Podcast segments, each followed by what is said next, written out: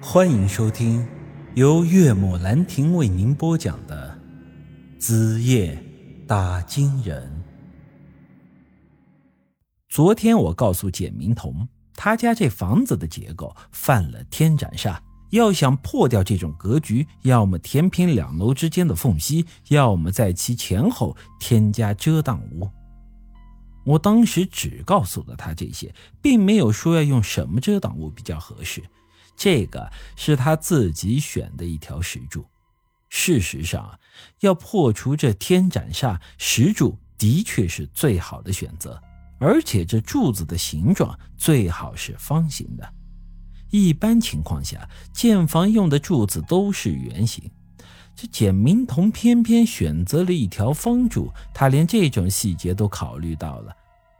我这心里头啊，突然就想起了昨天姬姐说的话。难道那都是真的吗？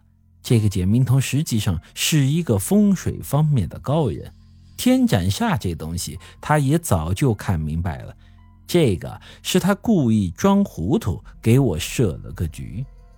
这一时间呢，我甚至还产生了另一种猜想：简家的老房子本来就是一个整体，简明彤是故意把它改成了这种带有天斩煞的格局。狗日的，这么忽悠我，到底是想做什么？简明彤这时候走到了我的面前，给我递了根雪茄过来。我挥了挥手，表示抽不惯这玩意儿。于是他又让那个叫老徐的管家给了我一盒中华。啊，陈先生，东西我都准备好了，不知道还差不差什么？这一切啊，听你指示。我走上前去瞧了瞧。这离楼比较近的一些绿植被挖掉了，之前风水先生布置的那些个铜钱啊、镇宅符也都被撤走了。现在就只要把石柱立好，那就完事儿了。还需要我指示啥呀？我笑着点了点头。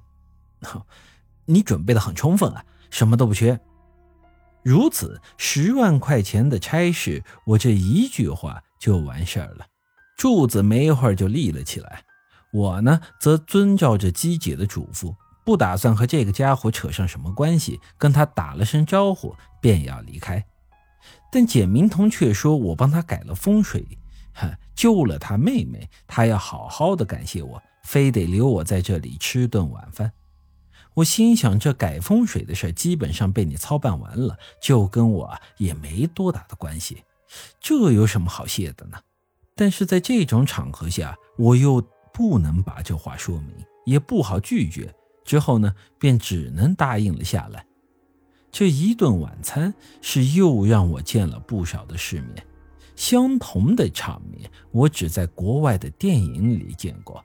要形容的话，也就两个字：气派。满满的一大桌子的西式菜品，结果吃饭就三个人。我简明彤，还有一个就是他那个身体不太好的妹妹简明月。我和简明彤都已经坐上桌好一会儿了，他那妹妹才从楼上磨磨唧唧的下来，说是我让简明月换房间以后啊，她的身体状况明显是好转了不少，所以人家这是要亲自给我敬杯酒，好好的感谢我。在我看来，像简家这种家世的富家千金啊，正常情况下和我是八竿子也打不着。所以呢，我也没太多想。她漂亮也好，留过洋有才华也罢，这都跟我没什么关系。这一杯酒喝了就了事了，我甚至都没抬头正眼看她。可就在他走到我面前的时候，用温柔的声音跟我敬酒的时候，我顿时间就不淡定了，因为在他靠近的一瞬间，我产生了一种很熟悉的感觉。我猛然间抬起头一看，两只眼睛顿时瞪成了灯笼。这个简明月，无论是身材、体型还是相貌，居然都和我媳妇儿于书瑶长得一模一样。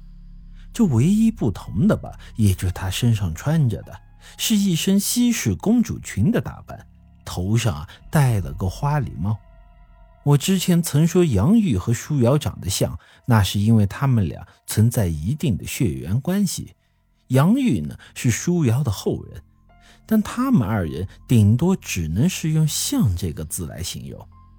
而此时面前站着的这个简明月，他和舒瑶啊根本就不是长得像，那简直就是一个模子里印出来的一样。